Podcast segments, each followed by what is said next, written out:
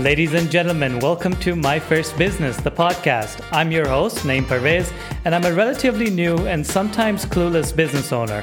And I wanted to talk to seasoned entrepreneurs to help guide me and inspire me and help me understand the best way to grow my own business. So I wanted to learn about what mistakes to avoid, how to overcome common challenges, and how to identify opportunities. And that's why I created this show for you, dear listener. So, if you're running a new business or an old one, I don't care. I'm not an ageist. I bring on guests from all sorts of industries, and they are full of wisdom that you'll chew right up. And each episode is going to be like a conversation with a mentor that you never had. This episode is brought to you by Digitalina. Now, I might be a bit biased as the owner of the business, but I think we've cracked the code when it comes to lead generation for service based businesses. My co founder, who also happens to be my wife, and I have spent years building out our own system of advertising that gets businesses new, high quality leads day in and day out, all on autopilot. To find out if we can do this for you and what kind of results you can expect, let's schedule a free discovery call using our website. That's www.digitalina.io. That's D I G I T A L I N A.io. Now, without further ado, let's get on to the episode. Okay, my guest today is Christiana Maxion, aka the Dubai Matchmaker. And boy, is she rewriting the blueprint of the Dubai dating verse. She's got a lifestyle development consultancy focused on helping Dubai men and women attract their ideal partner through her elite matchmaking and customized dating coach programs, which to date boasts an over an 80% success rate. She's a native New Yorker, has degrees in finance, education, business, and has been an athletics coach. She's written a book. She's left her successful job in education after becoming a certified dating coach. Whew. And, and now she's focused, which she has a focus plan on taking over the Dubai dating scene one match at a time. Christiana. Hi. Welcome. Thank you so much for having me, Naeem. I'm so excited. Thanks for coming on. Um, I thought, you know, we're going to deep dive a lot into the behind the scenes of the business, but there is mm-hmm. one question I wanted to start with, which is a bit random. Okay. Is it true that in your um, database, before anyone gets there or is eligible, you have a super top secret question that you ask to suss out if they're ready to be on your database? Yeah, I do. I, I have a couple questions that I mm-hmm. ask for sure. Um, I think I use this more for my screening calls for potential clients. Anybody is free to join the database. They can apply, and then I do a video call with them to screen them as well. Mm-hmm. But are you asking for those questions? Can you give me that question? That's my next question. Um, I can give you some of the questions that I ask. One of them only is, the secret one, the top secret one. I'll, I'll I'll give you the combo one. Okay. So one of the questions I ask is how would you rate yourself, one to 10? Mm-hmm. And this is just like overall package. I'm not asking like physical. I really want to know uh, how you rate yourself and what you think you bring to a relationship. Mm-hmm. And basically, like the higher rating you have, the um, I appreciate that more because it knows that you bring a lot to a relationship, and then you're ready to date. Yeah. When I hear somebody that rates himself a low number, then I kind of slot them into okay, they need dating coaching first. Right. Mm-hmm. Um, and I'm very interested in the questions, from, even from a business perspective, because good questions get you like good question is a problem half solved. Yes, I think right, and um, and we've we've been trained to do that in the sales world ourselves. So, as an entrepreneur, you're always selling, so mm-hmm. you need to mm-hmm. learn to ask good questions when you're exploring partnerships, whether you're exploring hiring.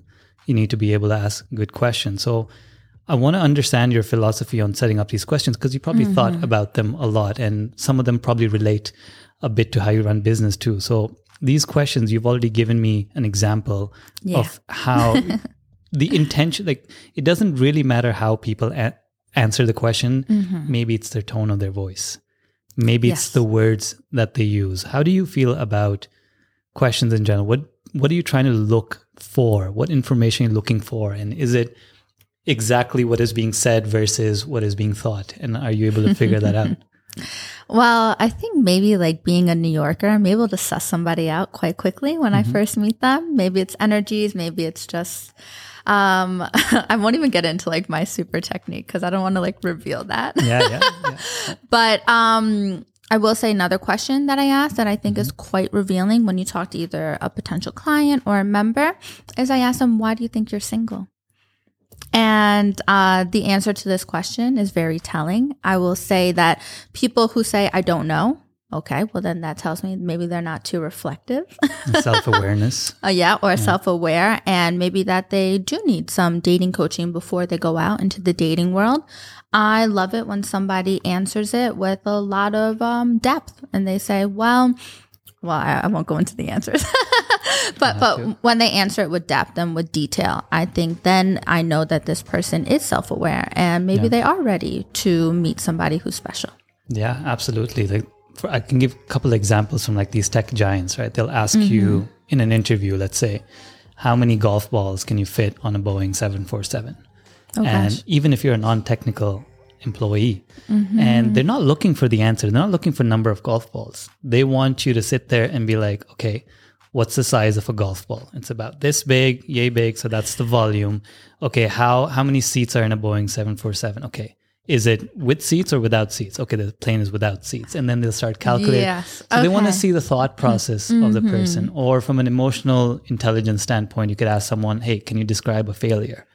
And if they say mm-hmm. things like, oh, you know, I was doing everything right, but my boss messed it up and that was a failure. Definitely. Or if they just fail to recognize their own failure in a way that take accountability for it and responsibility um, versus, you know, when you ask people their weaknesses that turn it into a strength, which is kind of, um, don't wait, wait, do wait. that, guys. Wait, but but aren't we kind of taught that to to correct. choose to choose a weakness that is a strength? Correct. But I think that's horseshit. Like if you, if if I'm asking you for like what are you weak at, so Mm-hmm. I'm deciding as an employer, and maybe this is wrong because I'm still new and learning, but if you're telling me your weakness upfront, and I can f- manage the job description based on that. It's like, okay, I'm going to take out something from your scope of work because you're not comfortable in it, or we can work on finding training programs to help you improve that versus you being like, you know, this, everything was going bad. And then, you know, I learned XYZ from it.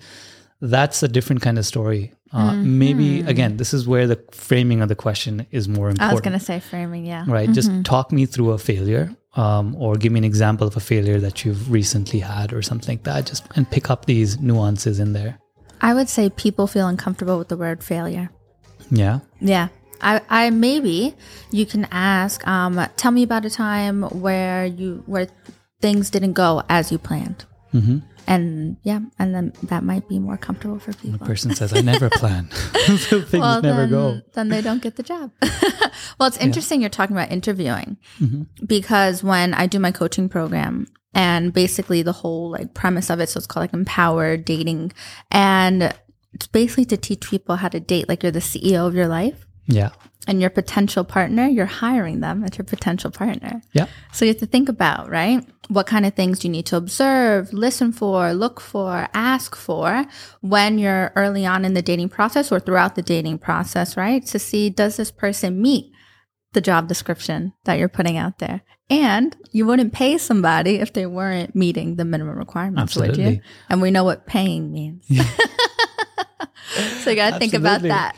Absolutely. No, I'm actually going to bring that up uh, later in the conversation. It's point number eight. We're going to discuss that a bit worry, more in we'll get detail. in. I want to I want to go back in time a little bit. So, oh where and what was your life before being the Dubai matchmaker? If you can walk Oh us through that n- through that journey a little bit, just to give everyone a context. Let's do this. Well, I was born. No, I'm kidding. well, um, Long time ago. a long time ago. Well, I'm American, uh, native New Yorker. Even though I was born in Florida, I was born in Florida because my father was playing for the Mets at the time. Cool. So, but I grew up in New York. Uh, grew up, started in the Bronx, and moved to Westchester. Uh, My parents are high school sweethearts. Yeah. They met when they were 14 and 16. They both lived in the city. Uh, decided to raise my brother and I outside in the suburbs. I was an athlete most of my life, so springboard diving was like my my sport. Yeah. I did start like later on, as like most people would say who are in the sport. I think I started when I was like 12. But um, yeah, I excelled in that. Did really well in school. Ended up at Notre Dame, which is a D1 school. And yeah, studied finance. Uh, I went into finance because I was just good with numbers and I did not like uh, literature or reading or writing. So I was like, oh, I'll just do that. And at the time, uh, Notre Dame was the number one undergraduate business school. So I was like, okay, good. I'll get a good degree. Um, partied most of the time. there, I was mainly focused on, uh, yeah, having a good time, but I made it out. I graduated. Yeah. I did actually take a break and, uh, during university. Definitely partied a little too hard. But then that opened the doors. I actually went to SUNY Purchase for a year and I got a degree in art business. And I actually loved the path that I took with my education because I was in this really super finance role and then became a lot more well-rounded after going to SUNY Purchase and learning more about art, uh, the business behind art, but then really developing a love and appreciation for the arts. And then uh, I did an internship with Merrill Lynch and I figured, you know what, this probably isn't the right path for me. And if I'm very honest, my thought process at the time was, okay, my husband can be in finance.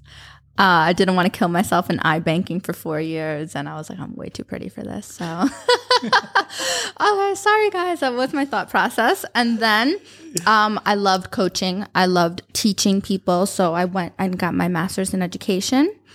And my first jobs were, yeah, in school.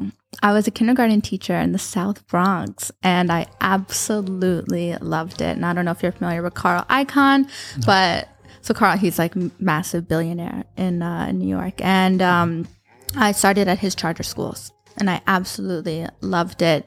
I met a guy when I was in New York. I was living Upper West Side at the time. My goodness, and gosh, like this is like years ago. So I'm like bringing back like all this like nostalgia, mm-hmm.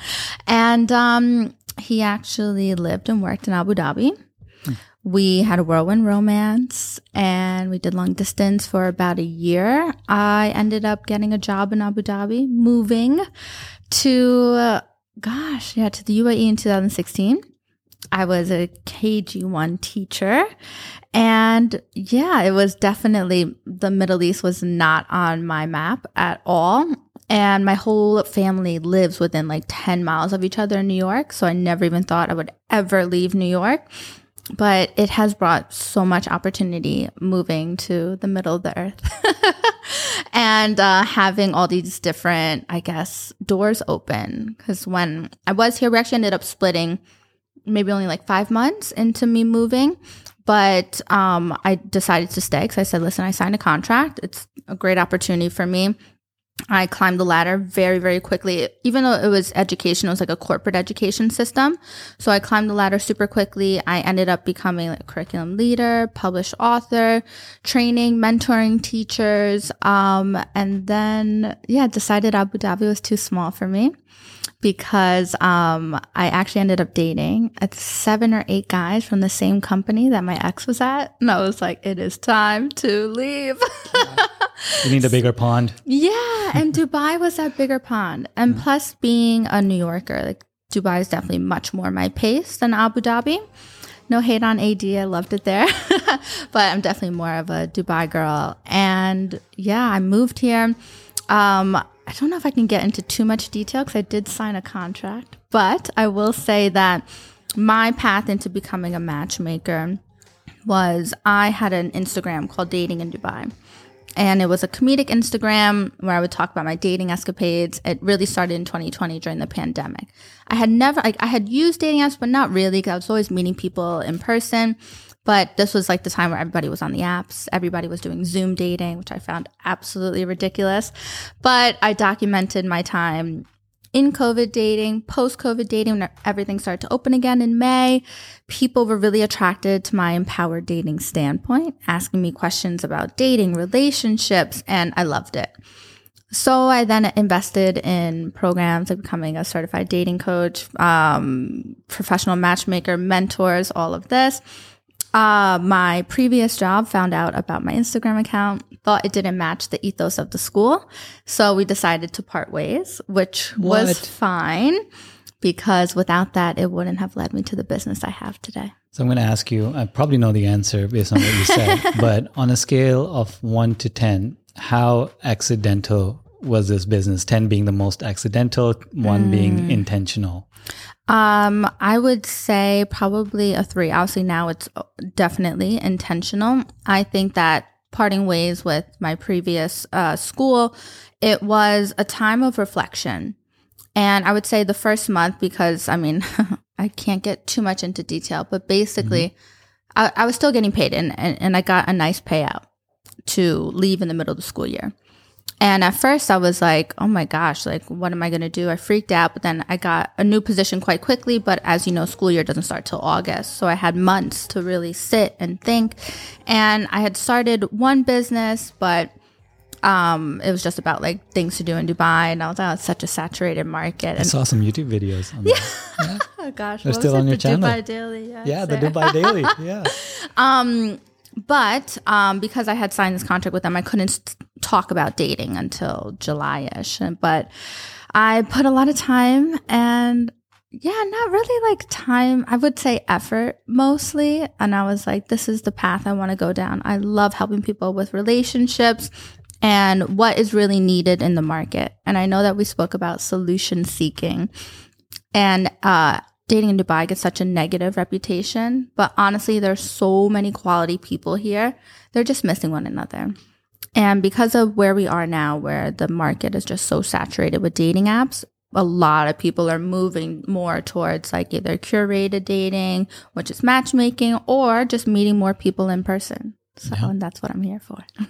I want to ask you about that time again, that introspection that you were having before the August term started, where Yes. the genesis were, was happening. I want to ask you, obviously, how you felt too, but in a bit. But I want to ask, how were the reactions of the people in your life? Um, Friends, family, confidants, like anyone you were talking to, were there objections? Were there unconditional support? Were there, what kind of conversations were you having and where were they leading you, if at all, um, inspiring you or uninspiring you, I guess? hmm Do you mean the time that I split from the job or the time when I started my business? Started your business. Okay, so I am a person when I say I'm going to do something, I do it. And I do it 100 plus percent. Now, um, I had started that new job in August, but decided quite quickly that this wasn't for me. And I think it was a wink from God slash sign from the universe that was like, do what you actually want to do. Now it's scary because I never was, I never started my own thing before, ex- except for being an author, but like my own business and not having like a steady salary. now my parents were like, you're insane. You're crazy. You should have stayed at that job and then started the business whilst you were at that job. I said, there's no way I could have been the business owner that I have or provide the services that I have for my for my clientele with being a teacher and doing uh, the job or working in education. So anyway, what ended up happening was I had my parents who didn't support me, and I would ask them for investment, and they were like, no, you need to figure it out on your own. I thank them today for that, though, honestly. Um, friends who were really inspired by me that I just left my job and decided to start this. Um, myself questioning, oh my gosh, I'm a crazy person. but, um, and we can go into details about like the ups and downs in the beginning and like the rise and the fall of certain different things. But I will say that all my friends, because I think it's also like we're in 2022, everyone is kind of like making their own mark. The UAE, Dubai uh, in particular, is really, I would say, a house for entrepreneurs who really want to start something. There's so much great opportunity because it is a young country, it is a young economy. So you can bring something from another part of the world or start something completely new and it booms. Um, I would say that I did not have support from my family or my parents in particular in the beginning because they were like, get a job, you're crazy. But they also grew up in a generation where everybody had a job and you have a salary. Plus, they're also entrepreneurs. They started businesses, but as along with their salary job. So they thought And much I was later into their career, much. Yeah. much later in their career so um it, it was sad that i didn't have that support from them in the beginning but now they're itching to invest so it's kind of funny no, the, the reason I ask is there's everyone has this journey on the bridge of entrepreneurship, right? We're almost there, and there's so many things. You forget the challenges of the business or Mm-hmm. the solution seeking of the business. There's this whole bridge that you have to cross before.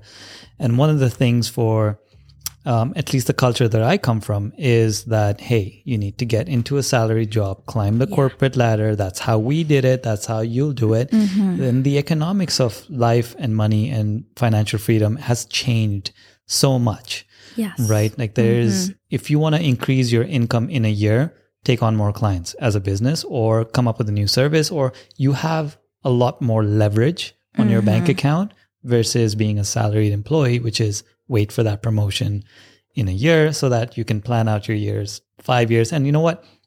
It works for people. Mm-hmm. And there are professionals that I know that are killing it. They're loving their jobs too. It's not like they don't have passion for it.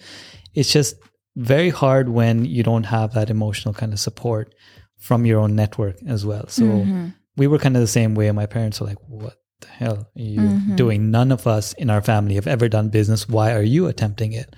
And my answer was, there has to be someone to break the Yeah. cycle or let me try. Cause here's the thing. I'm, I was 34 around the time I started the business and I'm still pretty employable. I have great experience, a great mm-hmm. CV, great resume. If it doesn't work out, what's the worst that can happen? Which is what I want to ask you next. Like before you were jumping in or in the early stages, what fears or considerations were you having? what what were the other obstacles on that bridge of entrepreneurship that were, you know, mm-hmm. maybe mental problems because maybe most of our problems are mental problems, but what was your anti list or your anti advice to yourself being like don't do this. I know you said you, you when you say something and you're going to do it you do it. Mm-hmm. But was there a case for not doing it in your head which seemed pretty strong? I'd say no. none at all. No, I literally, like I said, I, I knew that I was going to make it work one way or another. Like um, what you were talking about, like different products, uh, testing the market. And the way that I went in it is I, I resigned from my job even before I had my first client. I was just like, I don't want to be in this environment anymore. It's not for me. Because also my previous uh, position, I was a leader in a school. So I was outside of the classroom and then to go back into the classroom. It was just it was a different move for me and it was a different environment. And i just i think it was like that kick in the rear to just like from god saying do what you want to do. Just didn't see myself and i'm a person i have like i am not like my stress level is one and i don't let things bother me. Um i i'm a solution seeker I really rarely complain about things, but then when you see yourself like making yourself physically ill, feeling negative, you're like, it's the time to leave that job. So I left. And um, like I said, I didn't even have a first client. Then I found my first client because I told the universe, I was like, this is what I'm going to do. And um, there were ups and downs in terms of financials in the very beginning. But then I sat with myself and I said, make a decision how, because obviously money is a major factor when you're starting your own business. And I really didn't have savings. Um, I put everything on credit cards when I first started. And I just said, but I know this is going to work. And if it doesn't, I'm going to make it work somehow, some way. And I didn't really have anybody to fall back on except for myself. I mean, obviously, m- my family has money. And if I ever wanted to or could ask them for money, I would have. But I'm actually kind of happy that they did not give me any money. They actually said no. When I asked, I was like, hey, can you guys just support me with 5000 US. And they were like, no. They're like, you made this decision. You need to figure it out, whether you get a part time job or you don't. And I'm actually grateful to them that they didn't because now I know like I did this all on my own, literally all me by myself, figuring it out, going through the highs and the lows. And yeah, but I would say I never really had self doubt about the business. I would just say maybe I had worries about money in the beginning, but that's it. So let's dig into that a, a little bit. We'll talk about money in a bit as well. But I want to point out to one thing that you mentioned, like just kind of sussing out the energy, um, your own and the environment that you're in. So I recently started going to Reiki. so it's amazing. life changing. Um, and I've tried to keep that ongoing on a minute by minute basis or moment to moment basis on like trying to assess energy. And it's helping me uh, weed out people that I don't want to be around and people that I want to spend more time with. So Yeah. both sides. Uh, and also with with work as well. Like um, I think I was doing it intuitively, but now I have a language to support, um, or at least the the sense and, and sensing that energy a bit more too. So um, Reiki is amazing. If you guys do want to try it, you should go. But I want to talk to you. I have a quote from you. Tell me if this is your quote. Found it on the internet, but you can never you can never trust the internet. So it says, and this is, has to do with some of your worries. So a couple of months into my business, I saw a therapist to help me rewire my brain and relationship with money. The hypnotherapy session worked wonders and has helped me save more money and make and attract more opportunities for success and growth in my Yes. business. Tell me, tell me about that time.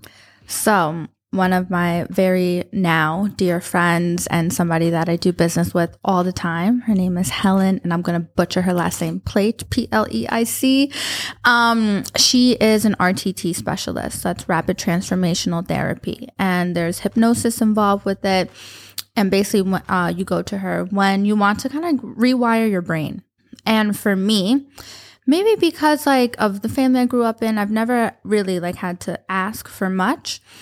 Um, I had a very different relationship with money when I was getting a salary. I spent every single dirham that I made plus more, put more on credit cards. And my parents used to always say that I had a champagne diet on a beer budget. Is that what you say? Or champagne taste, what- whatever you whatever you call it. um, anyway, though, and also, I mean, I've had the privilege of dating very successful men, so I kind of always had that mindset that money will always be there. And then when you start your own business and you're responsible for making that money there, um, it kind of changed my attitude towards it. And it wasn't, and it was more, I was focused on myself and my relationship with money. Because um, th- at that time, or still this time, this is the most money I've ever made in my life. But um, it's funny because I probably spend way less than I've ever spent in my entire life because I count every single dirham, what comes in, what goes out. And I was laughing because I just came back uh, from Mykonos, and uh, it, it was a different experience for me. We, we can get more into that later, but um, I'm currently alcohol free, so I don't drink. I had signed on for this holiday with friends, like before I even made that decision to be alcohol free. And I told everybody in the group, I was like, guys, I'm not consuming alcohol now. But then when you go to a club, and obviously it's just alcohol there, I drank water, and then people are like, oh, it's 150 split between all of us. I'm like, I, and like, I paid it, but I told them, I was like, I'm not coming to the next thing because 150 euro for water does not make any sense for me. And like I mentioned, this is the most money I've ever made in my life, but I'm just like, no, I don't want to spend it. But back to Helen and the RTT. Uh, basically, she helped me kind of find the root of, I guess, my relationship with money from when I was younger. You go into hypnosis or you're in a hypnotic state and you go into like childhood kind of uh, experiences. And it brought up things that I did not even remember or really was conscious of in my brain. Went into three different scenarios and really about my family and maybe certain situations that happened when I was younger. And then afterwards, she gives you like this recording. It's kind of, it's very meditative. You listen to it before you go to bed, um, when you wake up. And it has helped me to release that worry around money. I felt like I was maybe coming from a position of lack rather than a position of abundance when it came to money. And because, like I said, I was the sole person making money, I did not rely on a paycheck. I relied only on myself. And I also noticed my relationship with, or um, my attitude towards clients or in client calls, potential client calls. It was more like, listen, this is a service. You either want to do it or you don't. Like the way, the attitude that I come at it now is they either do it or they don't. It's more about focusing on a goal or a number that you want to make rather than on a person. So, for example, if you and I were in a call, maybe in the beginning of my uh, business, I would have thought, okay, Naeem, I have to get him to sign on rather than thinking, okay, I'm going to make X amount this month, this month, and it doesn't matter if Naeem does it. Maybe Marwan does it. Maybe somebody else does it. So having that different attitude towards the situation has changed. In my in my career as a salesperson, they used to train us to not have commission breath because that Okay. that desperation that you're describing of like I want him to sign on. Yes. It comes off as commission breath, and typically salespeople are judged on quarter to quarter, right? So you got your monthly targets, you got your quarterly targets. Mm-hmm. Yeah. So you'd see uh, close to the end of March, if you're getting sales calls, these guys are speaking much faster. They're way more desperate, and you can Yes. Mm-hmm. smell that commission breath because the month is coming to a close, the quarter is coming to a close. They need to keep their job, and that kind of drives uh, that behavior um, as well, right? So there's there's a lot of work that um, we've had to do, and I'm still doing that kind of work um, for similar reasons, in the sense that growing up the relationship with money and i'm reading this book called uh, the body keeps score. I don't know if you've heard of it. It's written by a neurologist and it's all about the childhood traumas that people face ptsd and how they are kind of stored within you and they manifest themselves through other ailments that you think are you know you have you think you have a lung problem or you think your knees are weak you're well hold on let's figure out what happened to you and a lot of these times we figured out that people were repressing like stories of rape or incest in their families and they weren't ever dealing with it. And it manifested in itself. So uh, the point was that even the smaller things uh, through your childhood and how you view things. And for example, uh, my dad stopped earning um, when I was 25. So I'd taken family responsibility. So I have some trauma there, right? Like I'm a young kid, like I was supposed to be free. This is my chance. I'm graduated. I'm making 100K working on Bay Street, which is the Wall Street of New York in Toronto. And I was like, this is my time. And then, you know, started having that kind of negative feelings, which I still think I'm carrying till today, where mm. I don't fully have that abundance mindset. But I'm lucky because my wife is on the other end of the spectrum. She's a U. She's a Yeah. stress level one. It'll come. Don't worry. Like she'll get on a sales call, just have a conversation. It'll be done. You know, never over planning, never over committing, just knowing that the universe will take care of us if we just allow it to. I like her. Yeah, I, we're definitely going to meet up with her too. I think she'll like you too. I want to switch Oh wait, gears. sorry, sorry. Before Yeah. you get into that, Yeah. uh, you were talking about that commission breath. Mm-hmm. So I actually related a lot. I mean, it's not just about the sale, right? Also, I call it reeking of desperation. Yeah. And it goes with dating too, right? When you're on a date and like somebody gives you a list of traits that, that they're looking for or a list of goals. I want to be married within the year. I want to have kids within six months, blah, blah, blah, blah, whatever they're listing, right? Not only do you reek of desperation, but you're also making the other person across from you feel like, okay, this is just a checklist. And if I check it, then I'll be this person's partner rather than making them feel special and that you're the power of the picker is what I call it. yeah. No, it, it has to do, like, if I were just to add a last point to it from my side, would be are you living in the future too much or in mm-hmm. the past too? Because that's where desperation creeps in. So if you have that long list that you were describing, it's mostly things that need to happen in the future Correct. versus you being in that date, in that moment, in that restaurant, on that meal, on that bite of chicken, um, on the scent uh, of the pheromones and hormones that, that are going around the table. Like, are you sensing everything in the moment and making decisions based on that about what to say, how to behave, how to react? The same in business too, right? Like, if you're always worried, like, okay, in 2023, I have this plan. I've got to work on this now, and um, yeah, we can we can do a whole show on just the, the mental health of uh, running a successful business. But I want to ask you about flying solo. Yeah. Um, what I have figured from online resources about you and what I think in general, people think that being a solopreneur means working alone. Um, so I want to ask you, is that true? And who do you call at 2 a.m. the most for business advice? Um, I would say that for myself, I'm a person who is uh, very self-sustainable. Is that the word I'm going to use?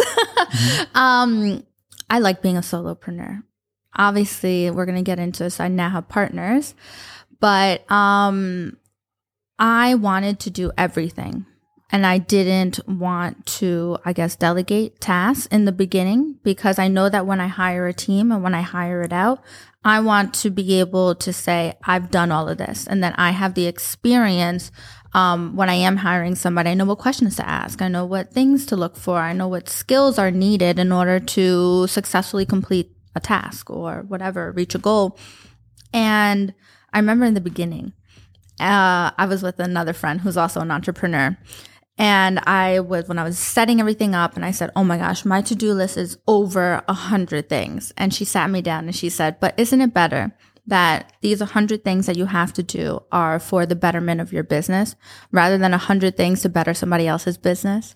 And I was like, boom. And that like really helped me too. But like, I guess I mean, it benefits you, right? So you're focusing like more, you're doing it. Like on the weekends, like my family mm-hmm. wants my attention, right? And yeah, I, I show them, I'm like, look at the amount of things I have to do. So please pardon me, but I need to work on this. And they're like, oh, such a trap. Your business. I'm like, no, I'm mm-hmm. actually doing it from you joy. love it and you love it. This yeah. is out of joy. This is pure joy. I can't, like, my, my guest here in episode number five, Ivan, uh, talked about this concept of loving Mondays. I was like, yes, that's that's what I feel because you don't feel that in the corporate life. As you said, your friend mm-hmm. said, why are you building someone else's business? You don't yeah. get to love Mondays the same way unless mm-hmm. you're doing it maybe solo or doing it for yourself, right? Well, you know what's funny is I work every day, and I love working yeah. every day, meeting with clients, doing things. I, like it doesn't. The list is endless, but um, one of my mentors, she said, you need to clear your calendar. Like at least have like two days on your calendar that you clear. I don't. I, I literally work 24 7 because I'm also available to all my clients whenever they need me. And for me, like I am definitely early on in my business, less than a year. Like I love working and I know that one point in my life, like it will shift where I give more responsibility to other people. But for me, I mean, I'm a 24 7 girl. Um, and I um, love it though. as, as, long as I, I, feel like as long as you're okay with the price, because I'm, mm-hmm. I, I still like, I'm not as sure maybe as you, but I want to find some sort of balance. So, for example, mm-hmm. I was mm-hmm. talking to a coach um, that I haven't, uh, we're not working together, we're just having a chat. And I told him, and this leads to my next questions. We had I had a job description made for myself. I made a job description for myself. I like that. Um, it ended up being eight bloody pages long. And, mm-hmm. you know, I, I told him about this, and he's like, You're doing something wrong because your job description should not be eight pages. I said, No, the font size is really big. Mm-hmm. But, but either case, it is pretty large. You said that your job description as an owner of a business should fit on a page. Um, everything else should either be delegated or you need to hire people uh, to help you mm-hmm. out because you won't be he's like look at the amount the the value that each task is bringing to the growth of your business. And i went and looked back in my job description absolutely. But again this is leading back to the money thing. Like how much money do you have to invest in people and delegation? Because delegation is not free people. It costs money mm-hmm. to delegate. So that's the other insecurity that comes in. Like oh no no no you know what? I don't have time for salaries or money for salaries. Let's do it myself. And this is where my wife Alina gets stuck a lot. She ends up doing a lot of the work. She's an accidental freelancer turned agency owner. Mm-hmm. So, kind of like you, she's done everything in the business and now she's starting to delegate it.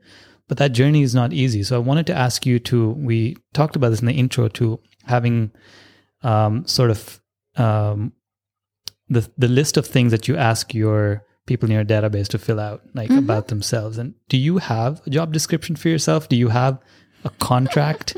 also, I think I think yeah. you're um, you recommended relationship contracts uh, in a video. So, so yeah. do you have a relationship contract with your business? Do you have a job description? Have you have you done your USP for why you should be in a relationship with your business?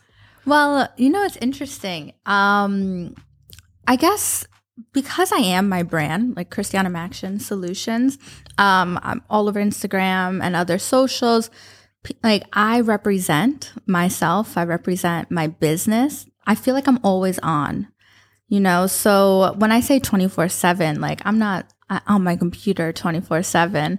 And when you, you were talking about schedules, my schedule is so different. Like everything I do though has a purpose. So when I say like I'm 24 7, I go to yoga because I'm benefiting my mental health uh-huh. there.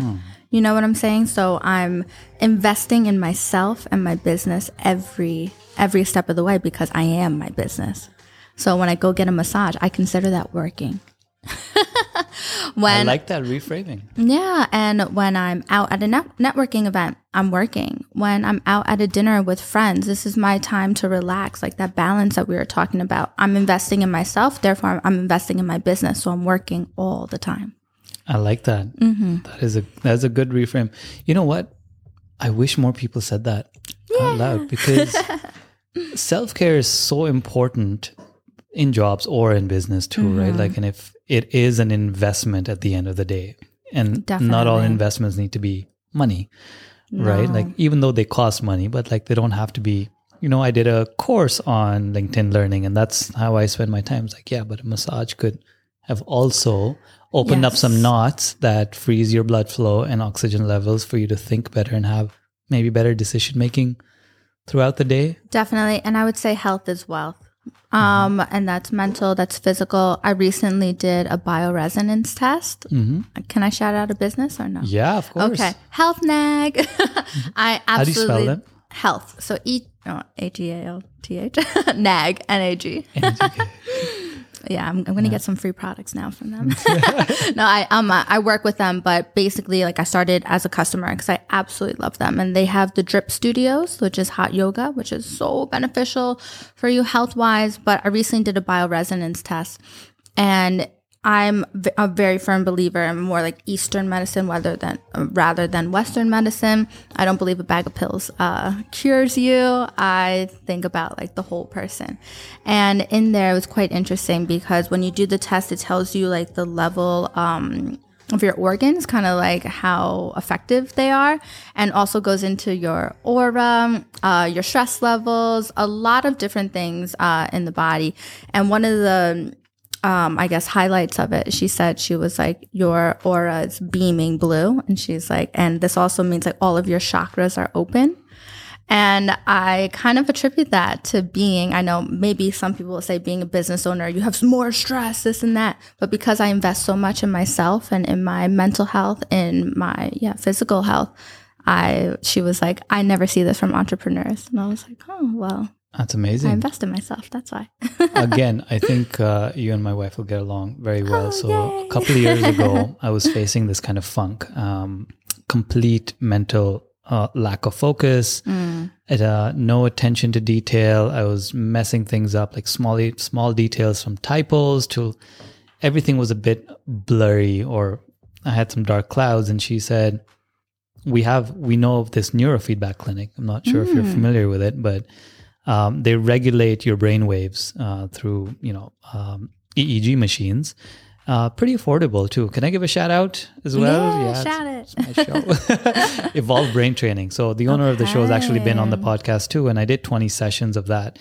And as the lack of abundance mindset, I was like, oh my God, it's going to cost X amount of money. Should I do this? And she said, this is an investment in our business.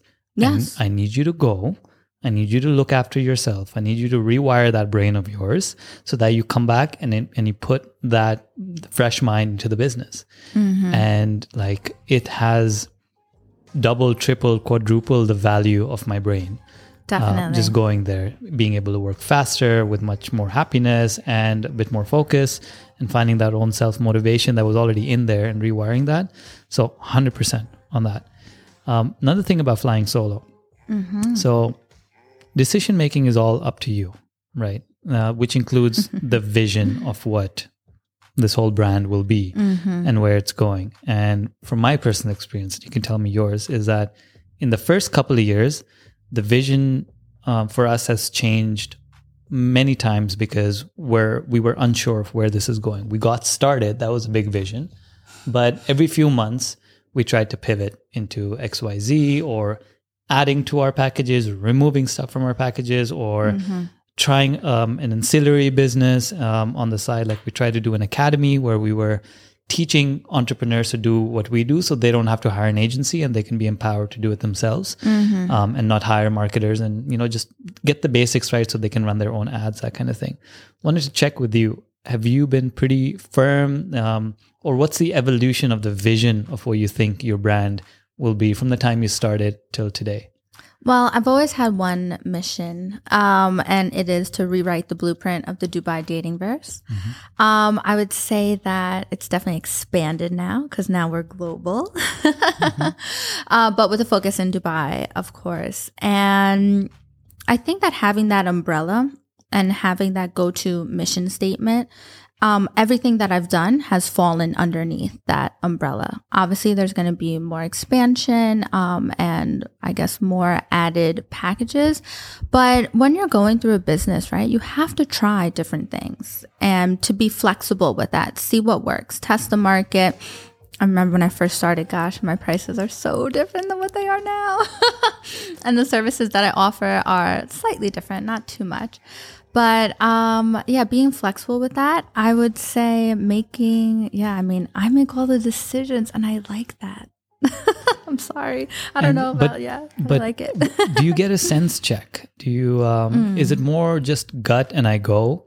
Yeah. Or do you, because what it sounds like is you do the smarter thing that you already do is getting that sense check from the market because mm-hmm. the, the, people that you're asking money from yeah. are the ones who'll tell you if you're going in the right direction because mm-hmm. they'll tell you if this service is worth it or not but in another sphere do you have those kind of mentoring or guide or someone to bounce ideas off what's that network looking like for you you know what's interesting um I don't know. I think like maybe I was put on this planet to do this because every decision that I've made has led to success. I know, knock on wood. Mm-hmm. Well, it's it's going to keep. I don't need to knock on wood. Remember, abundance. Yeah. um, I had a really clear vision when I did things, and I do do uh, I do do things differently than other matchmakers, and I'm learning that too, especially in my partnership that I have. And it was just this gut feeling that I knew this would work in this market and it has proven to work. I will say, like, I know we're talking about being a solopreneur, but as I gained like more popularity and more success, obviously I had invested in the beginning in business mentors, um, people that are already matchmakers that I work with now. They've been incredible influences. I still kind of hold true the services that I have and the authenticity that I bring to the industry. Uh, but I do hire out like now. um, so I have a PR agency that I think is definitely something super important in a business. Can um, give them a um, shout out? Yeah, Tish Tash. Tish Tash. You know, you know Tash. yeah. She's like she's also become a great friend. So yeah. I love Tish Tash. I've referred so many of my female entrepreneur friends to her as well. They use her. Uh, they've been an incredible push in my business too. Um, and gosh, like I said, like the partners that I have now, like it's not like I'm I invest with them, but it's more we're a partnership. So their knowledge, their experience, over 30 plus years of experience in the matchmaking industry, gosh, levels of success that are astronomical, hundreds of marriages, thousands of happy couples. Their um, stake across the whole globe has uh, been another great like I guess people that I invest in that I partner with. So mm-hmm. yeah, that's like my crew. nice. I like that. We're gonna jump now and switch switch topics. Okay. Um, I want to talk about your packages and yeah. from a behind the scenes perspective of building packages too. Mm-hmm. But, before that, I mean, I can mention a few of them for the audience. So, and they might have changed, but mm-hmm. top tier Dubai matchmaking, the Dubai dating do over. This one has a separate section. I'll talk about Dubai mm-hmm. dating do over separately the Elite Dubai Database, Dating Coach Program, Empowered Dating, Wing Woman Night Out, nice, dating app makeover. So, uh, as I said, I'll talk about Dubai Dating Do Over separately because okay. so smart.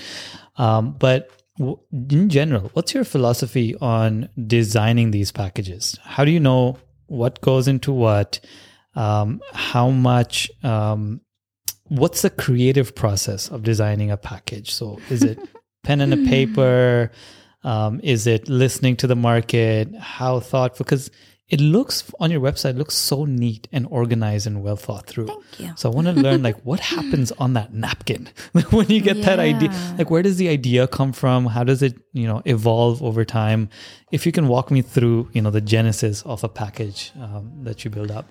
Yeah. So when I first started doing matchmaking in Dubai, I I know this might sound a little controversial. I did not look at what other matchmakers did. I said I'm going to create something that works in this region. Obviously, um, it's a newer concept to Dubai. I know that there were other matchmakers before, but I don't think they were as public or uh, maybe based in Dubai.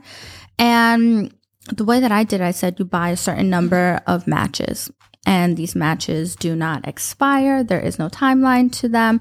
Therefore, if you go on a date with somebody, you can actually invest in a relationship with them without having the, I guess, worry of, oh my gosh, I need to use X amount of matches in X amount of time.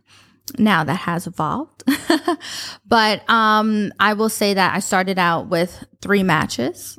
Then I moved it to five matches. Then I moved it to 10 matches. But now we have grown so much. And with our new partnership, I actually offer time periods that people can choose. You can choose six months or 12 months, and it's unlimited matchmaking opportunities there because our database just has grown so much. We have thousands and thousands of people in the database now, which is yay, happy days. Mm-hmm. Um, and um, I would say though, with the Dubai dating do over, because Dubai has such a negative reputation for dating, uh, a lot of people feel like burned or scarred from the dating scene here.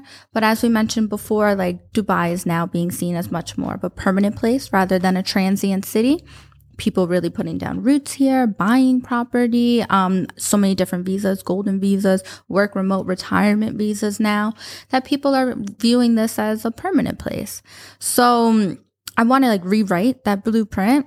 So I created this Dubai dating do over where not only does it include coaching, but it also includes external partnerships that I have. And that includes RTT. Hey you want to rewire your brain about dating. Mm-hmm. Maybe you did get burned in a past relationship. Let's put you in RTT. I have so many of my clients that I refer to uh, Helen for this.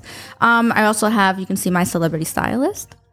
You can also get uh, VIP hair experience. Um, gosh, what are the? Oh gosh, I have dental too. I have so many different services that can be packaged into this, and then dependent on uh, your circumstance, that can include matchmaking or not. So yeah. You know what's what's really smart about this, at least from my perspective, mm-hmm. is that these are all the things that people will be doing anyway. Yes, exactly. To get ready for the dating life or be better performers in their dating life. These mm-hmm. are but the way you've packaged it, it gives a start and an end date to it it gives you that accountability for it. Yes. It puts everything in one kind of price point. I don't know if it mm-hmm. is in one price point or but it makes the the whole commitment for them to improve themselves. Yes. Uh, much easier. Well, you're gonna do it anyway, but you're gonna like start late. You're gonna uh, fall off in between. Oh, I need I need to lose five more pounds. Listen, you're not going to lose the five pounds. Let's go. so let me ask you from again behind the scenes perspective. Doing mm-hmm. these kind of packages, especially the ones with partnerships, and let's jump yes. jump fully into partnerships. Is it has it been profitable for you? Would you say these are more profitable than just doing matchmaking on the side with X unlimited number of matches for certain months? So I actually don't take any money from the partners that I have. Wait, what? yeah, and I do okay. this on purpose. Okay. Um, because I especially like, you know, Dubai is just it's it's a small hub, right? Mm-hmm. Of people, of entrepreneurs. And I care about building business for others because I think I'm gonna get this back tenfold. The universe yeah. is like, yeah, help other people. We're gonna help you back ten times over. Yeah. So um when you do do like a Dubai dating do over, I send you to different um different partners uh, I get the best price for you, and that's included in the package. And yeah, then my partners get business, and they, whoever the client is, they can choose to promote or not, depending on what they want to do with it. But I always promote my partners as well because I think that having that uh, relationship with them will just produce more business in the future. So I take zero money from my partners. just trying to really delve deeper into that. Can you take yeah, me back into it. that night where you had this idea, this particular yeah. idea? Mm-hmm. Like, I need to be able to partner with all these things and it would be great. Can you take me back to the the exact moment yeah I, having the idea? I can. So i had this idea for the dubai dating do-over and i reached out to um, a lot of people that i just knew personally who had businesses that i thought would benefit people in dubai. Like for example one of my friends anthony david acosta a fellow american hey he owns collective movement and what he does is really like um he calls it a meditation like a body embodiment meditation. And what I love about his work is that it's really freeing. Uh, physically, sexually, I mean, not like actually sexually, but you go, you go through a lot of things when you do his meditation with him. And I think he's an excellent, excellent practitioner. And I want to praise him for everything that he does. So I told him, I said, Hey, if I have clients that are interested in doing this type of meditation, would you be down for it? What's your best price that you can give me? So clients who do do the Dubai dating do over, they pay me a lump sum and then I pay directly the, uh, my partners. The vendors. yeah, partners. the vendors. Yeah, I guess vendors would be a better word for it. Yeah. Uh, the vendors. And then, yeah, and then he asked me, he's like, Oh, do you want commission on it? I was like, Nope, not at all. I just want to promote you and your business. That's really interesting. So, because there is a less, um, I mean, your communication flows, I feel, with these vendors and partners more easily because there isn't that piece of the pie that you're trying to take. Correct. Right. You're mm-hmm. you're giving them value mm-hmm. mostly in that sense. Do you have plans to monetize that those kind of relationships, or is it always going to kind of stay the same? And where are you thinking of mm-hmm. taking this? Because you mentioned you have a global partnership that you're working on too. Is that similar to this, or No. Um, I would say that I love supporting other businesses, especially here in Dubai. I want to keep it the way that I have it, where they just give me their best price. I give them clients, and then yeah, then the universe rewards me later on in life. So I don't want to take money from the people that I partner with or do business with in that sense. I would say my partnership now. Um, I'm partnered up with Millionaires Club, which I don't know. Have you ever seen the show Millionaire Matchmaker in the US? Okay, well, it was a massive show in the 2000s. Patti Stanger was the hostess of it, and uh, she has her business, Millionaires Club. And this is, gosh, over 30 years of experience in matchmaking in the US and globally. My other partner is Sync Matchmaking. They work together, Millionaires Club and Sync. They reached out to me when I was only like, what, seven, eight months into my business. And they said, Hey, you're in Dubai. You're killing it. Would you ever consider joining a team? So we're more like a team rather than like a partnership. So I, we, when we work with clients, we work as a team. They ask me, what are the parts of matchmaking or the business that you don't like doing? We'll do that and then you do the parts that you like to do and then yeah then that's how we work together what are those different parts what That I you- don't like? Yeah. or what have you said no to, and what have you said yes? Give me more of that. okay so for me the whole process of um collecting money um i just said yeah if you guys can take care of that. So i have some clients that pay me through my uae bank account or they pay through the us account. Just depends.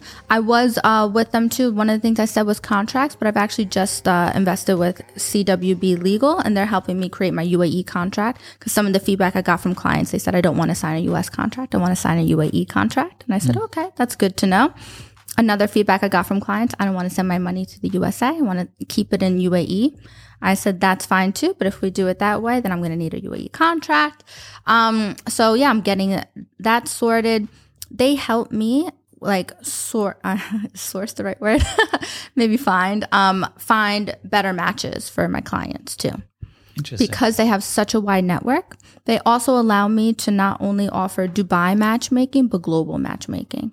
So as you know, like Dubai is an international city. You have people that travel for work, people that own homes in different parts of the world. So when you sign on with us, you actually have the option of dating in any city, Vienna to Vancouver. Dating globally. Dallas to Dubai, months Australia to Zurich, literally any major city that you're in, we have that available for you. Oh, congratulations! That sounds like a, you. really good move, and I can see the joy that you have with it. I love it. Um, I want to talk about pricing as well. With while we're talking about packages, right? do so you're, and we can probably bring up your relationship to money in Yeah. in this whole thing. But pricing is in your line of work and in mine. A lot of it isn't. We're charging for intellectual value. Mm-hmm. Right? It's not widgets that we're selling that has you know if you turn it on it'll do this. It's not a microwave. There's not buttons. It's not coming from a factory. And it's um it's your time and it's your intellectual value that goes into helping your clients.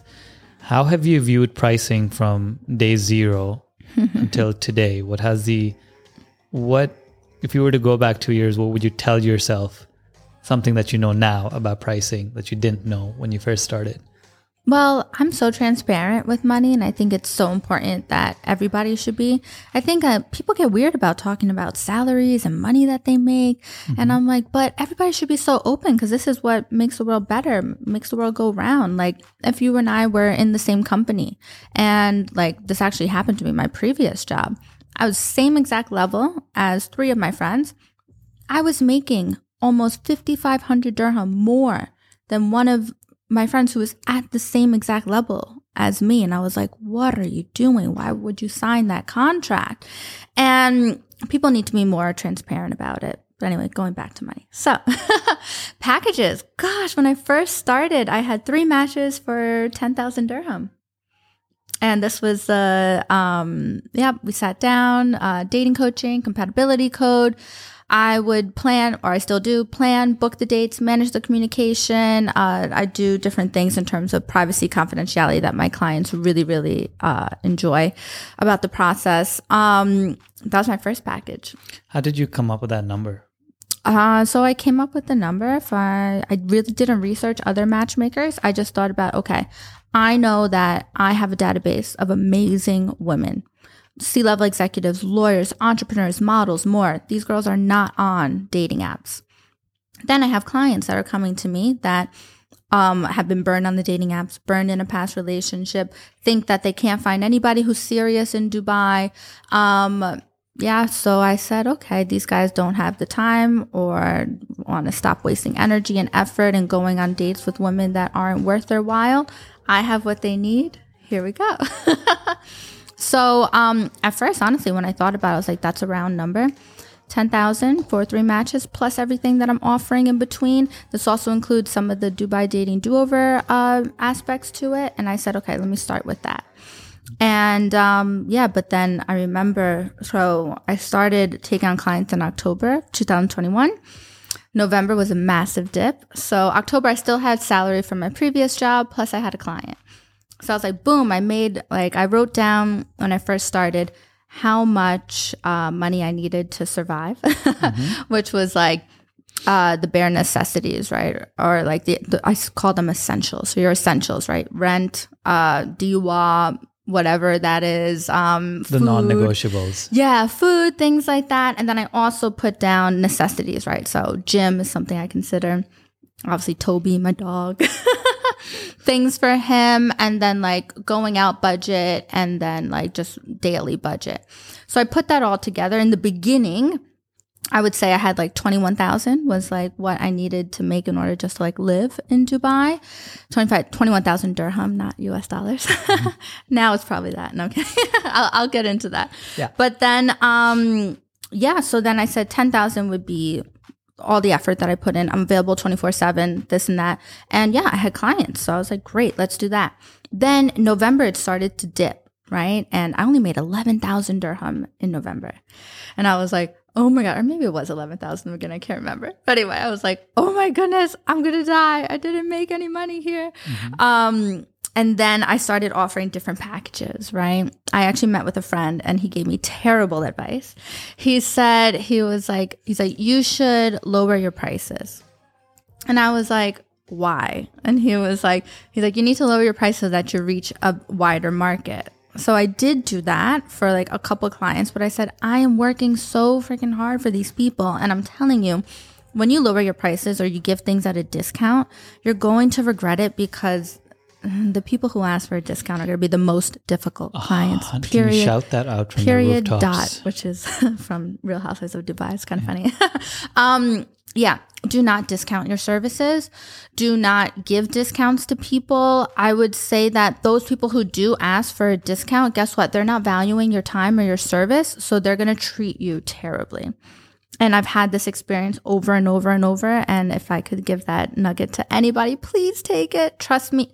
Trust me when I say this. It might, I guess, not hurt, but you might feel like, oh my gosh, but then I'm not going to sign this client. Guess what? You don't want that client. You want the perfect client. Obviously, not everyone's perfect, but you want the ideal client that is going to value your services, pay you up front, pay you in full, and then they're actually putting an investment not only in the service, but in you depending on what you're actually offering. So they're going to value everything that you give them. Now, so then I had that really big dip in November. Then I changed up some packages, other things that I was offering in December. So I went from like what, 20,000, 21,000 in October, 11,000 dirham in November, 30 in December, and then January, February, March, I made six figures dirham. And that's when I decided to hire a PR agency. And then, um, yeah. And then I, what was it? Uh, April, May, I made about 35, no, over 40,000 each month.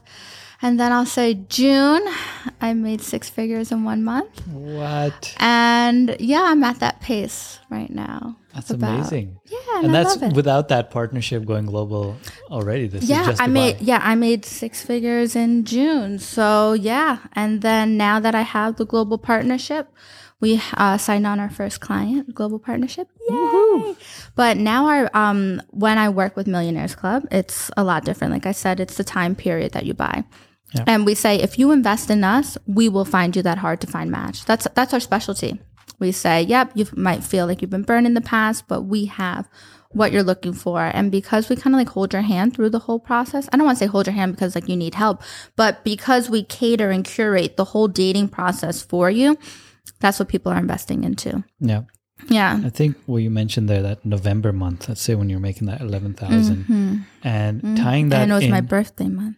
Oh, hey, mine too. Scorpio? Yay! Yay. 19th. Woohoo. Yes, number six. Okay. Um, so also that uh, contrasting or with with your parents not investing in you, right? that's so when I asked for them to invest and they said no. so so I think that and tell me if this is right, but Mm-hmm. having those kind of constraints makes you creative, which is why Yes. you should invite more constraints in your life because it allows you to think outside the box. Okay, because Mm-hmm. you already have the mindset, I'm going to make this happen one way or the other. Yes. But now, okay, I don't have the invest. You you know all your I don't haves. Mm-hmm. So you start focusing on what can I have, and having that concern. We I, I followed this guy on on Twitter for a few years. I was part of his Discord community. He was he got famous for what? He got famous for putting out images on Twitter that were just black and white drawings with geometrical shapes to represent famous quotes. Okay. So he, he'd take like a Nelson Mandela quote and he'd mm-hmm. represent it in just black and white with geometrical shapes of what that quote is about. So visualization hmm. of that. And he called it visualized value. And he's a big believer in this like give yourself a ton of constraints if you want to be creative. Mm. Versus the typical thing they tell you if you want to be creative, just keep going out, keep going outside the box as much as possible. Get five crayons, get 25 crayons, and paint them all on your paper. But I think that's really important when your back's against the wall. Um, and you you find that strength, and some of that comes from within you, some of that comes from the universe. But is that so? If, if I was hearing you right, is that when the packages were born? Like the the extra? Yeah, they Yeah. kind of so yeah, it's it's it's an interesting process, right? Because I then in December I was or started in November when I was like, "Oh my gosh, I'm not making the money that I need to survive." I mean, for me though, it's really about like the amount of people I help. Yeah, th- there's a monetary like number to it, but I care about helping the right people and more people because my whole mission, like I said, I want love, love, love all over Dubai and now the world. um, I would say though, the packages, yeah, it came out of having to be a little more creative. And um, what what does the market need? What are people looking for? And the reason why I have the different packages is because there's obviously different types of clients and different types of outcomes that people want. I would say mainly like the matchmaking, like just the matchmaking is more catered towards men who are just like, find me that person, da da da da da. Women uh, mo- go more for the dating coaching because they want to gain the tools and techniques to do it themselves and also start putting themselves not only first, but on a pedestal, being able to see both the green and the red flags. Um, and also mastering that dating process because I mean, it gets muddy. You hear so many different people say this, say that. It's like, okay, we focus on what you actually want, gain direction in there, and then we move from that. Um, I would say the Dubai dating do over. I try to incorporate that for both like men and women, and then they can choose certain services that they want. But yeah, I mean, I was in a position where I was like, what am I going to do? How am I going to make this successful? And with that, that's where, yeah, a lot of different things were born, and I loved it. Yeah, and Mm-hmm. and um, now that you know that if you ever get into that kind of rut again, there's you did it the last time, Yeah. and you can do it again. I won't get in that rut again, though. Oh God, I, I'm trying to digest all this positivity, Christiana. but yeah, I'm, I'm I'm I'm on the same page with you on rewiring my brain into that kind of mindset. Uh, switching gears again, as I do. Um, hiring. Mm-hmm. Do you have any plans, or do you have someone already? Is there is there a team on payroll? Will there be a team on payroll? What are you thinking?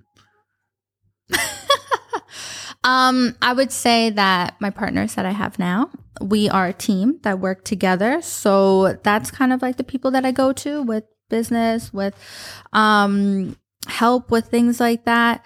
Hiring, I have a PR team because uh, that's something that I don't do. When I have my podcast, Dating in Dubai, I hire somebody to edit that because that's just a skill that I don't have time for. Um, hiring people, the only thing I could ever imagine is hiring an assistant matchmaker in the future, but I already know who that person's going to be, or maybe a couple people are going to be. Um, because there's a lot of trust that goes into it matchmaking is like super personal and super sensitive, and you either have a knack for it or you don't. I think I will always be in charge of matching people, but doing the things like planning the date, booking the date, managing the communication, it would have to be somebody that I really truly trust, but also I can trust with the brand because I am the brand. I'm the face of my brand. So it'd have to be somebody that I value really highly. And it's funny when you're talking about hiring before because I remember listening to an interview. This was years and years and years ago. Richard Branson was being commended for his excellent uh, customer service, and somebody asked him. They said, "Oh, um, what did they say? Something about um, customer service and why why he thinks it's or why it's been awarded these things, right?" And he said, "Well, because I treat my how do I say." Employees. I treat my employees like they are the customer. He says, I value my employees. They know that they're working in a team and I value them not only like through money, but through other different uh, avenues, channels. They feel empowered and that's why they treat the customers so well. So I think about that in the future. Like if I do hire people, I want to make sure that they know that they're super valued, but it will most likely just be a really small team of people that I hold on pedestals. Yeah. Mm-hmm. It's it's hard to replace yourself in this kind of business because yeah. very it's your brand. It's like it's the, the whole magic is very personal. Yes, in that sense. So you might you're saying have an assistant matchmaker that might be like a protege, mm-hmm. like a, a, version of you. Um, and then I was I was wondering how you scale this business or what your thoughts are on that mm-hmm. because you have and again you're going to have different framing on this i can already guess mm-hmm. but we all have only 24 hours a day and okay. you're you're you have only 24 hours a day. How many matches can you make in a day or in a given month? Well I, f- I fancy myself pretty super. So um i work with when i say new clients because i think that when you're matchmaking um the process is really heavy in the beginning, but then you know you know your client, you know your friend. You're like, oh no, I know this this is gonna work for them. This is not gonna work for them. It makes uh, most of the work is done in the beginning. I would say that um, do, do, do, I could take on new clients. I would say ten a month. I could take on new for sure. Yeah, yeah, and, and I'd be happy with that. And I guess scaling for you is like maybe you can take on the same number of customers, but just mm-hmm. raise the prices. Well, too, right? Like I was saying, so with matchmaking now, the prices aren't ten or eleven thousand. Mm-hmm. uh, now they start at fifty five thousand. Right. Dirham, yeah. So and, fifteen thousand US. And you can always I don't know what people would answer to this, but what's the value of a good relationship? Oh right? wow! With a, a romantic relationship, yeah, or a the, business relationship. So you know, if someone's paying out a romantic one, like yeah. if you're paying fifty five mm-hmm. what is it worth to you to be introduced to people that would be your life partners potentially?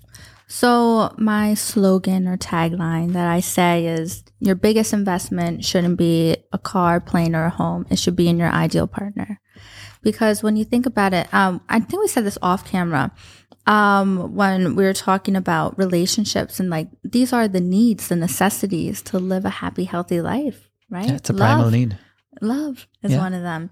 And a lot of the clients that come to me are uh, people who are super focused in their careers or elsewhere, but mainly careers that they don't have the time, effort, or energy to waste anymore in the dating. And they're just like, I've, well, their mindset is that I've reached a certain pinnacle. Now I'm ready to be in a relationship. Yeah. I don't have that similar view on relationships, but I let them have it. And then I say, okay, cool, I'm here, ready to help you. Yeah. And um, I think that the main reason why people come to us is because they know that in our database, we not only have beautiful people, but they're also intelligent, driven, and yeah, like that's what you're investing in. You're investing in that quality person that you know is on the same page as you and has similar goals. Right. And, you know, boasting an 80% success rate goes, Well, now- goes a long way. Yeah, I mean now though with our partners, we average it out. It's like 96% success rate. So What? that, well, I tell you, I say if you invest in us and you actually follow like Yeah. the guidelines that we give you, we will find you your partner. Yeah. Boom. And I'm also a person that like I still work. Oh my gosh, I don't know if I should say this or not. um, I still work with clients that I haven't found them their partner and they signed on 10 months ago. Like I literally just set somebody up last night in London because he was like, "Hey, it didn't work out with so and so. Is there anybody in London?" And I said, "Yeah, no problem." And for me, because I already know them, right? For me, I'm like, "No problem. I'll set you up. See how it goes." I'm waiting for the feedback, so I'll let you know. that, that should be the only way to do business. I wish Mm-hmm. I wish this message that you're saying out there gets along because the universe does reward you back. And One thousand percent. like even let's we were talking about Tash earlier um, around COVID. Um, were you aware of the SME Rise collective movement that she started? So she had, um, knowing that a lot of businesses in her portfolio, especially, were brick and mortar and they were all shut down and losing customers by the second. Um, she set up this SME Rise movement to collect money from um, different businesses or those that did have it, so that you know a certain uh, SME portion of the market can spend on marketing services, for example, um, on the house, on Tash, basically. And that's how we got to know her initially. Is that we were an agency that she paid with that money that she collected to help out certain clients of hers. So it was like a chiropractic clinic that was almost going broke because no one's going to the chiro or physio when it's COVID and it's a lockdown. They just opened up their second location, and these business um, owners, these two ladies, very very gentle human beings, and they were struggling. You could feel the tears in their voice. That's how bad it was. And Tash had done that out of and wanted nothing back, right? Yeah. And uh, we also offered like dirt cheap rates. We weren't making profit, but we did it like we believe in this movement. Let's see what we do it. Yeah. And lo and behold, like it's been two years, and from that time till today, there's stuff that just comes to us uh, because of that. Like we are not. I'm probably lucky, and I'm not gonna knock on wood because you've taught me not to. yeah, don't Uh, just believe it. But the abundant thing is that we've never had to chase clients yeah. in the sense that Same. Mm-hmm. we always get referrals. There's always someone who's talking about us, um, all the way starting from that SME rise till everything that we've done, because of having that kind of mindset. Like, oh, just because you you paid me ten months ago and our deal is done, you think I'm not going to help you. So, Yeah. so not even if they're past, but like even doing out of scope uh, work for current Always, clients, yeah. right? Mhm. and this is something that I've had I've had um, struggle explaining to people that we hire right to to do work with us too, um, especially if they're a bit younger. Out of scope work for people in their twenties is blasphemy. Like, why would I do? Oh my gosh, why? Why would I? Sorry, Marwan, if you're listening. Right. This is this is not a dig at you at all. He actually he used This to is work out with of us. scope. He's he's watching So us. So Marwan used to work for us in our agency, Mm-hmm. and I can tell you, like, you've done the most out of scope work without ever, yeah, but without ever complaining. Like you'd always be like, I, you know what? I came back with this idea and I did this extra thing. And we want more people like that or think like that, because Mm-hmm. Yeah. that's where the long term rewards come in, right? Like Mm-hmm. being able to earn a client as an agency in Dubai is not easy. You're one in a million. We all agencies kind of look the same. We present Uh-huh. ourselves the same. Um, what wins us long term relationships is acts like these, which Mm-hmm. are tiny investments of time, and it comes from the heart.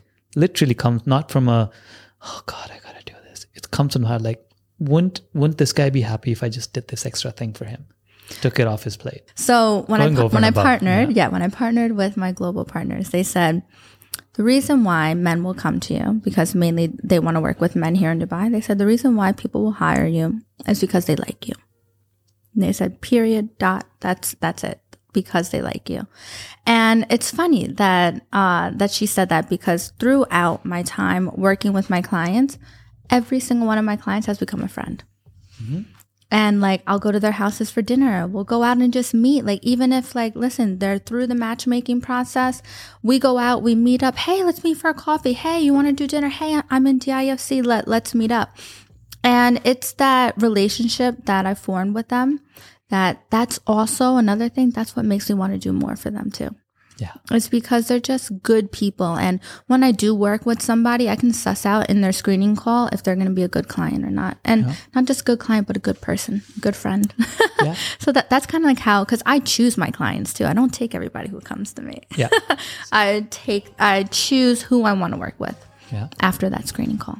I think that's that's a very similar mantra that we have is, and we get all kinds of different advice on this, but Mm-hmm. um, either our friends become our clients or our clients become our friends, or both. And Yeah. that's that's how we're kind of running the business too. Like we like to go out and see the clients outside of work and not talk Mm-hmm. business as well. Or some of our friends end up becoming because you when you live in Dubai and um, Alina kind of grew up here too, so she went to school here, uh, high school, and um, a lot of these kids or had family businesses or they would have enough to start their own businesses as soon as they graduated. And so lo and behold, we go to parties all the time and we meet people and eventually someone's running a business that we think we can add value to. Yeah. Again, we got to be picky because like if I can't do well by you, then I'm probably not going to take that call and we'll just keep the friendship there too because you know you don't want to rip anyone off just because you have that relationship with them. Mm-hmm. Um, I wonder if it's the same for you as well. I want to Yes. ask you very specifically how often do you end up saying no versus yes? And this doesn't have to be for clients, but just Mm-hmm. general decisions. So maybe the partnership that you're on now is probably not the first one you explore. There might, might have been other ones. How have you practiced saying no? Is it uh, is it more no's versus yes, or yeah? How do you, how do you think about? Um, it's interesting when you brought up the partners because I never reached out to them; they reached out to me. So I had a global brand, a different global brand, come to me first. Uh, we had uh, a Zoom or a Teams meeting, whatever you call that, and uh, yeah, I will tell you, I did not get a good vibe. It felt very, very corporate and very like this is a number, this will be this, this will be that, and because we signed, we did sign something, but there was no exclusivity in it. And I remember asking them for exclusivity and they didn't want to give it. But I said the universe did the right thing because cuz I didn't sign exclusivity with them. Literally the day after I signed that contract, my partners contacted me. Said, "Hey, would you ever want to join a team?" And just even that word team is way different than the way that the other brand had had approached me with. And um yeah, and I feel I really go off my gut. I feel like it's got me this far, given me this much success. But um, yeah, I just had such an amazing connection with these people that I said, this is where it's going to be. This is the right partnership to go with. When clients come to me, I know within the first five to ten minutes if uh, if I'm going to work with them or not. Now there are certain things I won't reveal, but there are certain things that I say at the end of the call that basically just say, "Don't know if this is going to be the right fit." Um, I don't say it like that though. Obviously, I'm more uh, skilled with my words. Um, but saying no, I think gives you a lot more yeses in the future. Yeah, Digest that. can I take a second? Yeah, digest that. It all goes back to the abundance thing too. So I'm does. I'm struggling with something right now. Maybe you can help Mm-hmm. me with this. I had a discovery call with a potential client yesterday, right? And it ended up being Mm-hmm. about a service that I'm launching. So we do B2C marketing, a lot of it. Yeah. We don't do B2B marketing. I am developing that. It's in very nascent phase. Um, there's still a lot of things to figure out for it. Um, she really liked the pitch Mm-hmm. um, to a point where she wanted to start immediately. And I said at the start of the call, I'm like, what I'm telling you is not available before September 1st because August is a busy month for me. I've got shoots. I might be traveling. Um, I may not have the exact, um, I may not be fair in giving you the right amount of time that it needs to set you up. Mm-hmm. Um, and she's been pushing me, uh, do it earlier, uh, do it faster. So, what about August 15th, August 18th? Said, I need time to think about it. Can we connect next Wednesday? Because yesterday was Wednesday. I said, let's connect next Wednesday. She's like, can we connect sooner? Uh, like Friday, like this Friday? I'm like, no, I'm in the studio for two days. I can't connect, but I'm a business owner and you're willing to pay me. So maybe I can. So like I started looking at my calendar. Mm-hmm. So I had a moment of weakness where I was like, Do you work on Saturdays?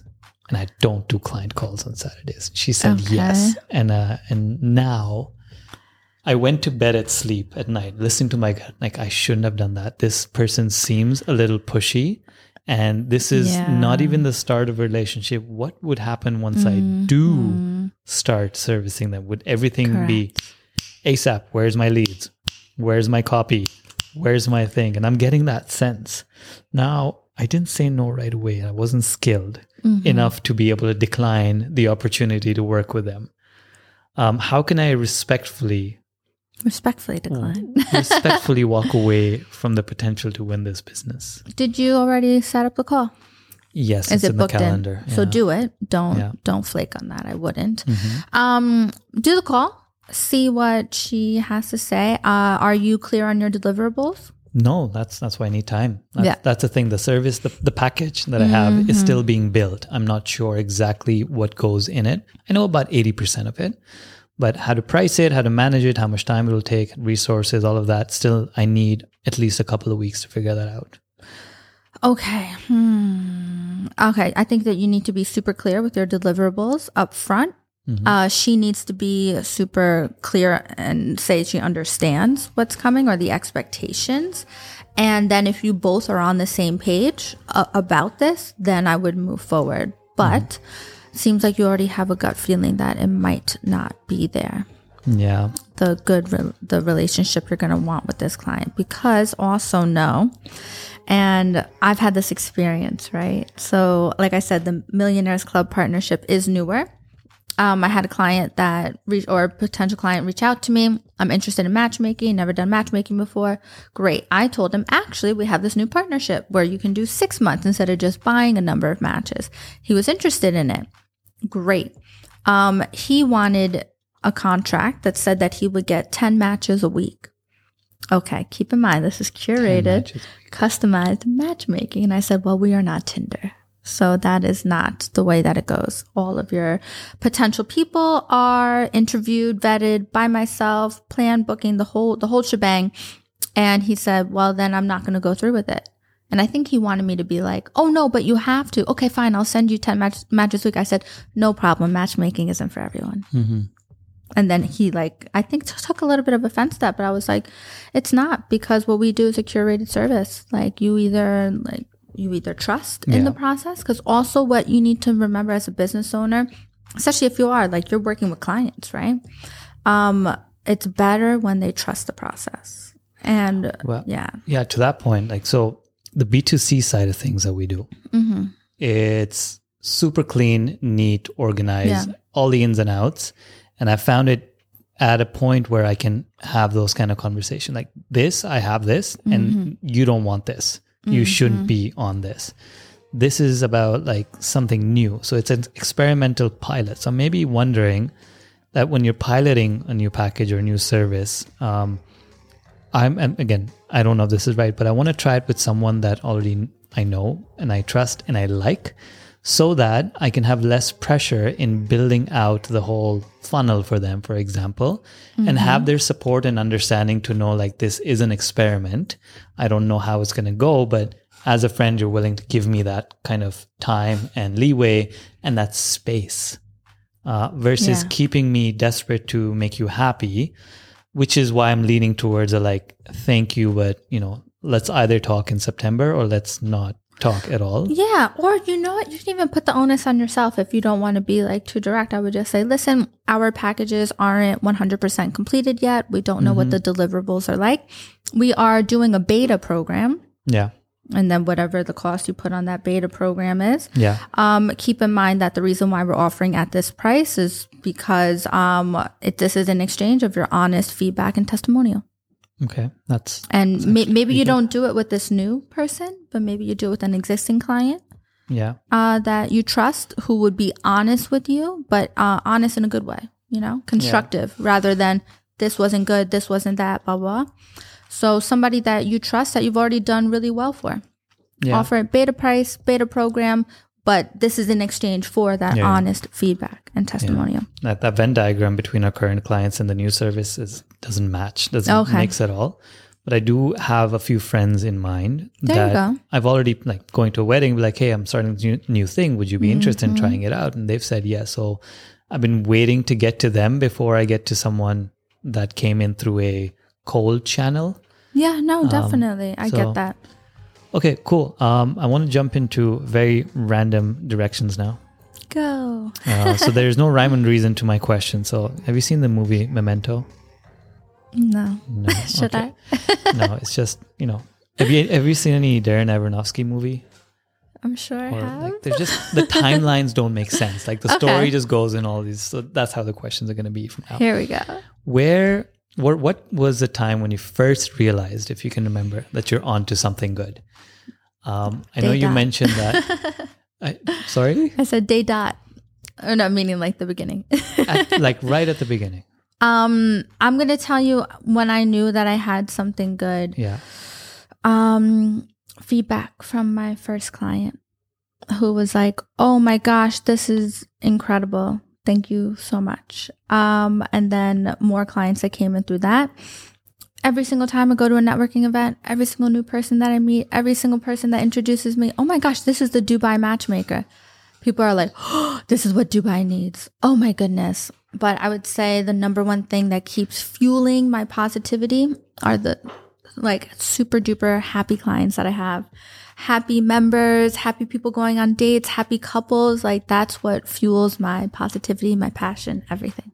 I love it. hmm Yeah, seeing. uh, Do you get video testimonials from your clients? Are they comfortable enough to do that, or I not- do not ever share the identities of my clients. Um, I wh- WhatsApp stuff. I do Mm-hmm. get some. Uh, I ask for permission if I can share voice notes, but Mm-hmm. people come to me also for that confidentiality and privacy. Yeah, I would sense. say I get I get more um, public testimonials from my coaching clients Mhm.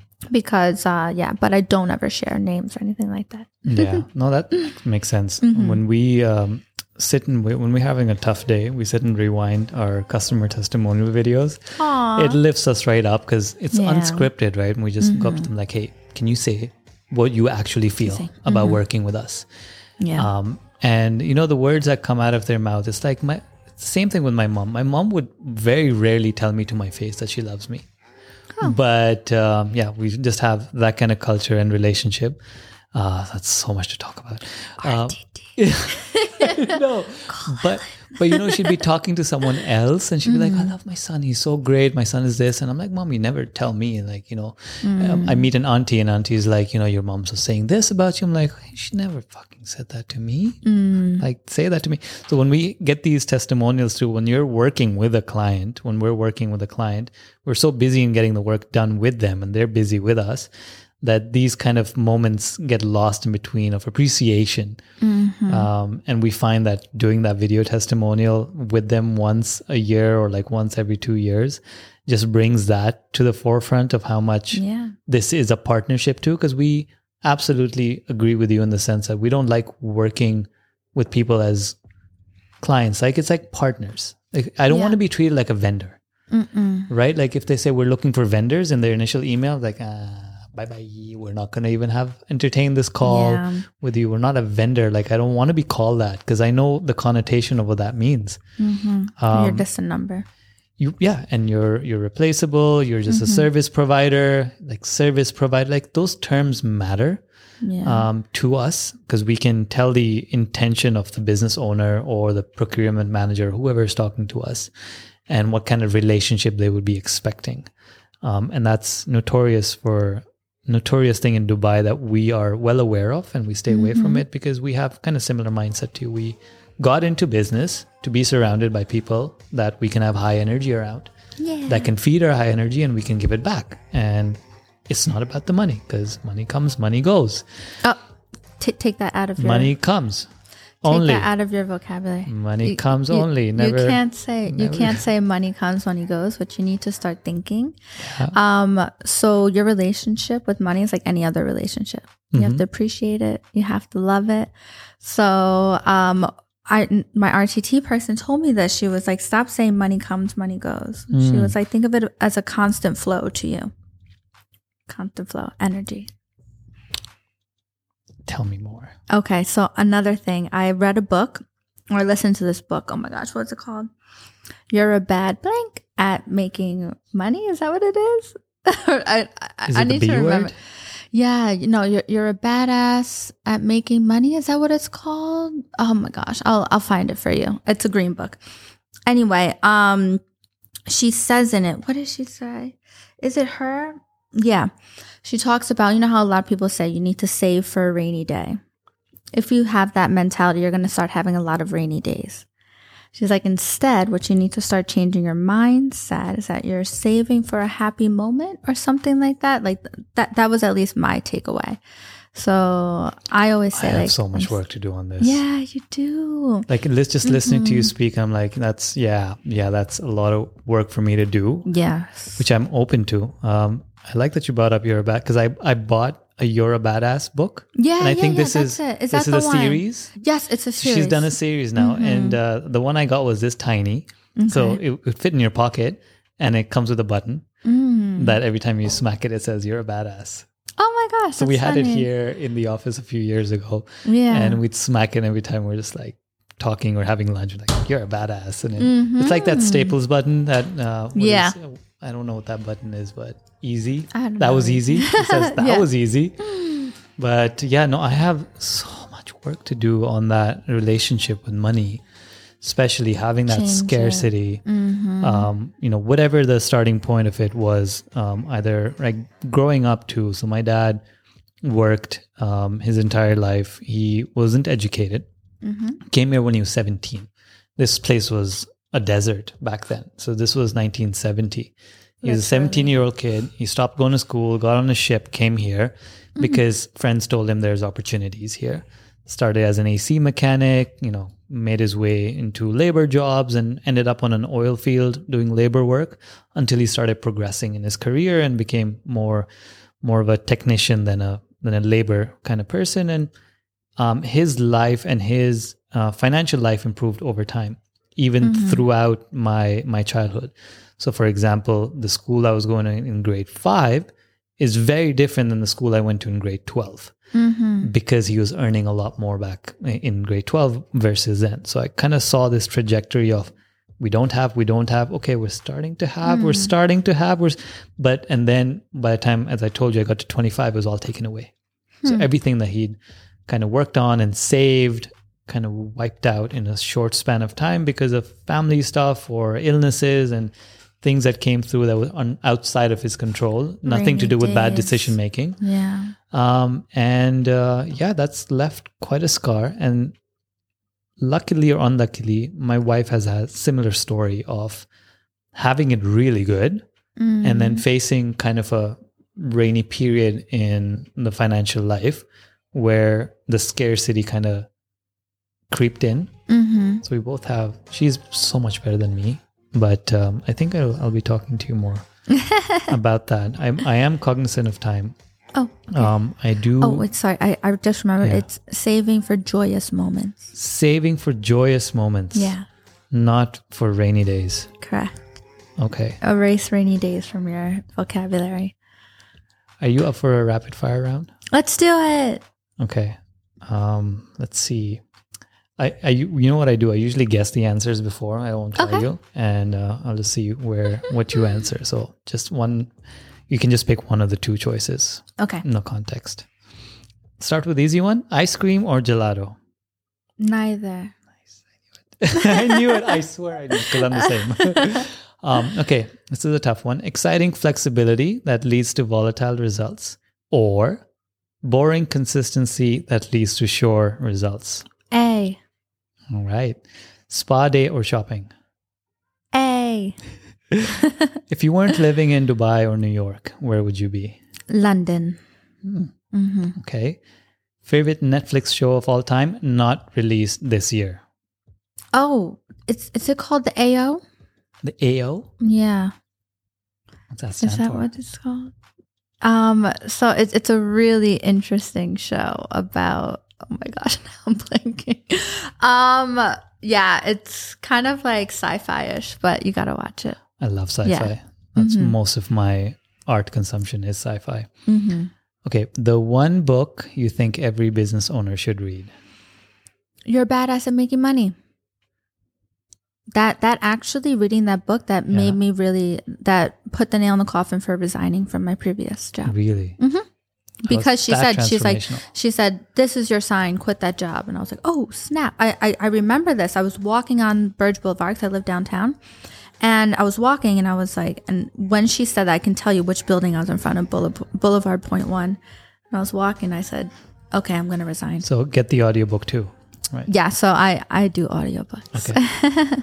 awesome. Um, if you were to stop working as a matchmaker, which I'm probably going to say, I mean, never going to. never Uh, but if you were to, what else would you be doing? Oh my gosh. I don't know. Something to do with connecting people. I love connecting people, and I've always been a natural connector. Whether that was friends, uh, romantic partners, business, helping people find their path in business. I love that. Amazing. Um, I think you partially answered this, but we can maybe this one can have a bit more context. Uh, big company or small company? What are you building? Small. Keep, uh, yeah. I think um, even Bethenny Frankel, who's like a multi multi millionaire, uh, she. I just listened to her book. She said, "I have a small team, and I have a small team for a reason." and what's the reason? And yeah, she talks about uh, trusting people, but valuing the people that you have. And I think her and I are similar. I mean, just from the book. she also is a real housewife of New York. So um, she talks a lot about uh, trust, uh, valuing the people that she works with, and also having those still that sense of control. Because even though she sold her business called Skinny Girl, um, it, was Skinny Girl Margaritas at the time. Now it's like massive line lifestyle brand. Uh, but she sold it for like 130 something million to like Jim Beam. And but part of her contract was that she stayed on as CEO. She didn't just give it away. She's like, no, I want to stay on as CEO. And I feel like that's kind of the mentality and the spirit that I have as well. I love it. Mm-hmm. Okay, I have a few things that I've bookmarked for round two because Yeah, there's there's so many things that we can talk about. I think when we meet again with more experiences the next Oh, time as well, we can uh, we can probably test out some of the theories that we tested out in this conversation. Let's do it. Um, I want to ask you. Um, I'm just getting the time from there as well. Yeah, got it. Um, yeah, where can people find you if they're looking for you? Where are you online? Are you social? Are you not social? Is your email open? How do people get in touch with you? So I'm super duper social. Yeah. so you can find me at christiana.maxion.matchmaker. Uh, my website has all the information for joining the free database, becoming a premium paying client, www.christianamaxion.com. And yeah, DM me. I'm so like open and like it's so funny. Like when people actually message me, they're like, "Oh, I didn't, I didn't know you were gonna message me back." I'm like, "Yeah, I'm the only one who runs my socials. So you want to get in contact with me, do that, or email info at christianamaxion.com. I'm here for you. Awesome. Okay, before you head out, uh, is there a message for the audience that you want to say, um, or or for people to listen? Like if you were to put something on a billboard that's not an advertisement for your business, is there a message that you'd like to give the audience? Well, I was gonna say dating in Dubai is not dead, but I guess that is to my business.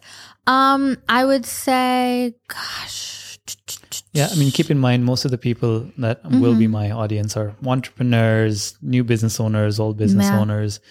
Uh, if there's one thing that you would say to them, uh, do it. But um, number one, invest in people, invest in mentors. I think that having somebody uh, who's already gone through the process, this podcast is obviously an amazing platform, but that personalized mentor who can take you through the steps, especially someone who started a business in Dubai, if you're starting a business here, because you know, there's hoops and loops to jump through. Uh, you know, there's so many different companies you can go with, agencies. I would say invest in a Dubai mentor. I love it. Mm-hmm. Um, I'll run some of them by you. I'm, I'm shortlisting a few already. Yes, I have um, some. Well, I, I use Kelly Lundberg. She was my first business mentor. Oh, yeah. And I guess my only one at that point. Uh, she helped me to kind of streamline things. She built my website, her team, and uh, she and I are still friends to this day. She, she even awesome. helps me with styling. I love her. That's awesome.